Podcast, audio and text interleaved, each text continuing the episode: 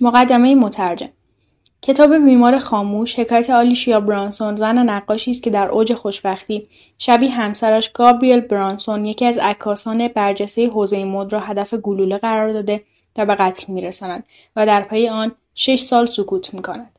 روان درمانگر جوانی به نام توفیق سعی دارد این زن را وادار به صحبت کرده به ریشه‌های این اقدام را بررسی کند. نویسنده این کتاب حوزه‌های روانشناسی و اختلالات شدید روانی را در قالب شخصیت‌های داستان به تصویر کشیده.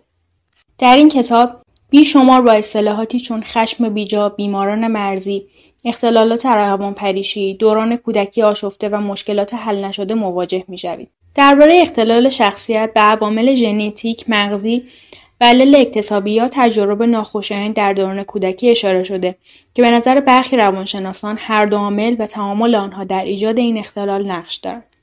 اما نقش تجارب دوران کودکی، خصوصا 3 سال اول عمر، بسیار مهم است. بی‌ثباتی مادر به دلایل مختلف، طرد کودک و عدم وجود دلبستگی امن در دوران کودکی، درگیری بین والدین، تنبیه کودک و بی‌توجهی به احساسات او، طلاق والدین گرفتار و ناسازگار از علل اصلی این اختلال شخصیت هستند. اختلال خشم بیجا حاکی از آن است که شرایط خارج از کنترل و یا موضوعات پیش پا افتاده می توانند افراد مبتلا به اختلال شخصیت مرزی را بسیار خشمگین کنند.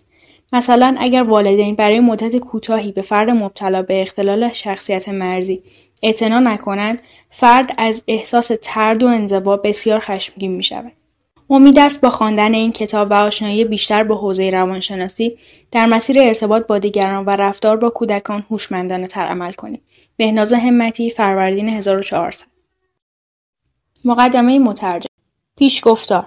خاطرات آلیشیا برانسون، 14 ژوئن. نمیدانم چرا دارم این را می‌نویسم. این حقیقت ندارد. شاید هم می‌دانم چیست، اما نمی‌خواهم اعتراف کنم. حتی نمی‌دانم نوشته‌ام چه نام دارد. شاید بتوان آن را خاطره یا شرح حال نامید. البته من حرفی برای گفتن ندارم. شخصی مانند آن فرانک دفتر خاطرات داشت، نه کسی مثل من.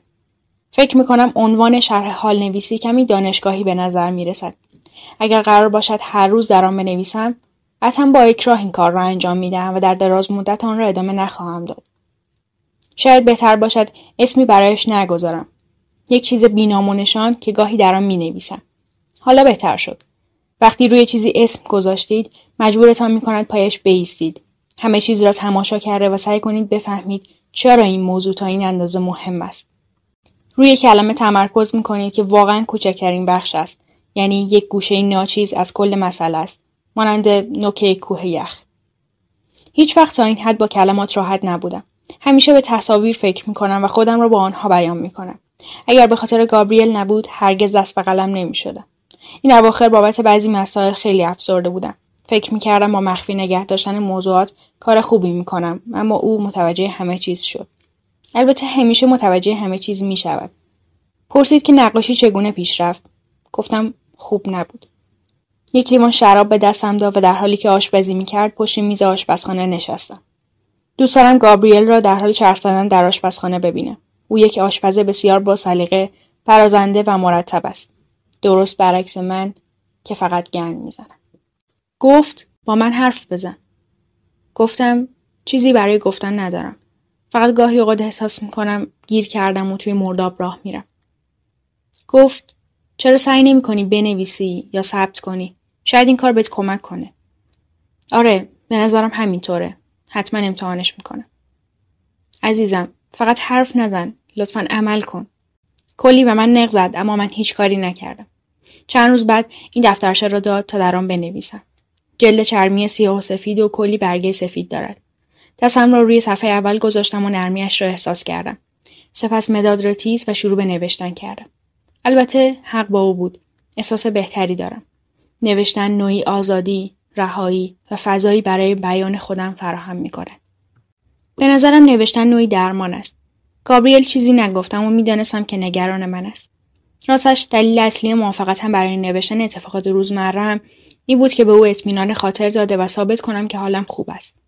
دوست ندارم نگران من باشد. هیچ وقت نمیخواهم او را مضطرب، ناراحت یا آزرده خاطر کنم. من عاشق گابریل هستم و بدون شک او تنها عشق زندگی من است. او را خیلی دوست دارم، طوری که گاهی اوقات به شدت حساس میشوم. گاهی فکر میکنم نه نمیخوام درباره‌اش چیزی بنویسم. این یک ثبت لذت بخش از ایده ها و تصاویری است که به طرز هنرمندانه‌ای به من الهام شده و تاثیر خلاقانه‌ای دارد. قصد دارم فقط افکار مثبت، شاد و عادی را بنویسم. به افکار بیهوده اجازه ورود نخواهم داد.